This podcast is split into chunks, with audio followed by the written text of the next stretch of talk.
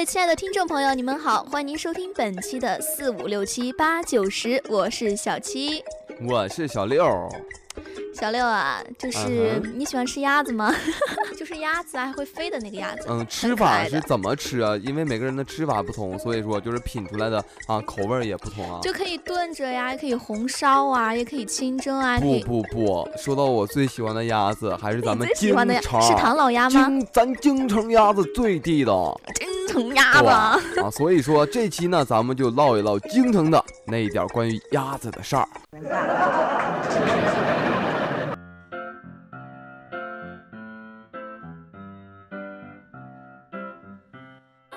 呃，说到京城的鸭子的话，大家最有就是大家都知道，应该是北京烤鸭吧？是北京烤鸭已经啊有五千年的历史了，将近六千年了。下面呢，就让那个已经啊跟随我们五六千年的鸭子小五来正正道道的啊地地道道的正宗一点，介绍他家的本类啊，他自己的本类。好的，各位亲爱的听众朋友们，你们好，我就是传说当中的小五啦，但我不是鸭子，好吧？咱们今天来讲的这个食物呢，它就是北京烤鸭。说到烤鸭，大家都会想到北京烤鸭，对不对？烤鸭是最具有世界声誉的北京著名菜式啊，它是由中国汉族人研制于明朝，在当时呢是宫廷的食品。它吃起来的感觉呢是肉质肥而不腻，外脆里嫩。那说到这个北京烤鸭，它也分为两大流派，而北京呢最著名的烤鸭店也即是两派的代表。它以色泽红艳、肉质细嫩、味道醇厚、肥而不腻的特色，被誉为天下美味。相传啊，烤鸭之美是源于名贵品种的北京鸭，它是当今世界啊最优质的一种肉食鸭。据说这一种纯北京鸭的饲养啊，约起于千年前左右，是因辽金元之历代帝王游猎，偶尔获得此纯白野鸭种，然后为游猎而养，一直延续下来，才得到此北京鸭，并培育成当今之名贵的肉食鸭种。相传啊，在一八六四年，京城名气最大的全聚德烤鸭店也挂牌开业，烤鸭技术又发展了挂炉时代。它是用果木明火烤制，并具有特殊的清香味道，不仅使烤鸭香飘万里，而且还使得北京烤鸭取代了当时比较著名的南京烤鸭。而金陵片皮鸭只能在港澳、深圳、广州等南方的几大城市上的菜单上才能看到。不知道小六和小七，你们有没有有所了解呢？这个烤鸭还真的是特别好吃呢。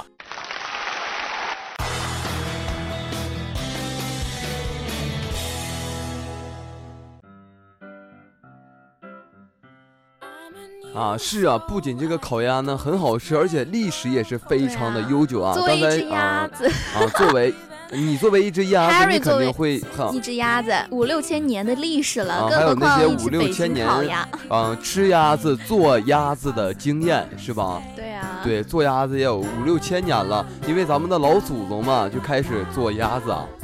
我们的老祖宗是因为这个小时候看过一部电视剧叫《穿越穿越时空的爱恋》，看过吗？啊，看过。里面有那个啊小小丸子还是谁我忘了，当时他就是啊就是有点纯属虚构的感觉，他带那个嗯朱元璋当时是啊啊去那个。北京烤鸭去全聚德去吃那个最开始那个北京烤鸭啊，当时给皇帝吃的，胡子上全是油。当时我那时候能有个五五年级吧，然后我我们家那时候有个一个就是全聚德嘛，然后那天晚上我就求我爸我妈带我去吃了，结果真的是我那时候胡子上全都是油啊。你那个是五六千年前的吃鸭子的方法是吧？那个时候你是五年级，大概是初中毕业的时候吧。我也跟我家里人去趟北京，但是我那会儿吃的那个。北京烤鸭吧，它就没有那么多油了，你知道吗？是，它就是一盘菜上上来是鸭子的肉，然后是像饺子皮一样的东西，然后把鸭子给放在里边，然后什么大葱啊，什么对那些麻酱什么东西，调料调味的。对对对，然后是夹在那个像春卷一样给你裹起来。自己裹裹起来吃，我是比较喜欢，就并不会吃一嘴的油啊。我不知道你是否吃了一一胡子的油啊，但是我是吃了一胡子的酱 啊。你是吃了一胡子的酱，我吃北京烤鸭，我是习惯把烤鸭啊片完之后啊，三两块放在那个面饼里面，放上葱，卷起来之后蘸酱吃，并不是把酱撒撒在里面。而且我有一个疑问，小刘，就是为什么是烤鸭，它不是烤出来的，为什么要蘸酱吃呢？北京烤鸭，谁说不是烤出来的啊？哦，它是先烤出来，然后再给你切成块，是吧？它是先烤出来，真正正宗的师傅地地道道，他是能骗出一百零八片烤的呀？但是我就是我们那边是烤的东西吧，它就会，嗯，里嫩外焦的那种感觉，就被烤出来。外焦里嫩，谢谢。哦，外焦都可以。你知道？你知道这两天我们上 上专业课，比如说什么？呃，花好月圆啊，我们都会说成月圆花好，大家都说这是对的，因为那边说了，我们这边说嘛，所以习惯了。是，然后我给你讲解一下，作为厨师的我啊，就是曾经干过这个活儿，他是怎么烤鸭的啊？嗯，他先呢有个吊炉，然后拿大铁钩子，咵就杵着鸭子脖子上，就你想象的吗？塞进去，然后拔毛，拔完毛之后开始。为什么不是先拔毛然后再烤呢？你好恶心，烤好之后再一根一根的拔。拔毛啊？那你手不会烫着吗？我说的是活鸭子。我的天呀！这样才能折磨鸭子啊！你是心理变态吧？就因为你啊，刚刚我想说关于烤鸭非常有意思的事儿，结果让你给打断了。那么惩罚你，你说一个跟烤鸭有意思的事情。对对对，就有一天小六子烤着烤着鸭子是吧？然后那个鸭子没有死，他在拔它的毛，然后那个鸭子扎湿了，尖叫声：“小六子敢拔我的毛！”然后它的毛就全部散出来，散了你一脸。好笑吗？啊，好好有意思吗？这个故事啊，小五呢已经都笑死了。说到这个北京烤鸭，真正的师傅他是能片出一百零八片的，但是呢，嗯，只留下骨头，他不留下肉。我以为那个师傅跟那个刀削面的师傅一样的手艺特别的好，就跟削刀削一样，能片出他的肉，能片出一百零八片，又不剔骨头，那真的是没谁了。能骗出一百零八片，是因为他跟那个鸭子啊，就那鸭子跟那个厨师啊先接吻，然后吹气儿做人工呼吸，给那鸭子肚子吹大了。我并不知道为什么要吹大，但是他们每一个真正的厨师都要先吹，难道是因为膨胀之后肉多吗？可以片出来的多吗？膨胀之后怎么可能肉多呢？啊，也许就是膨胀之后那个鸭子它胀肚。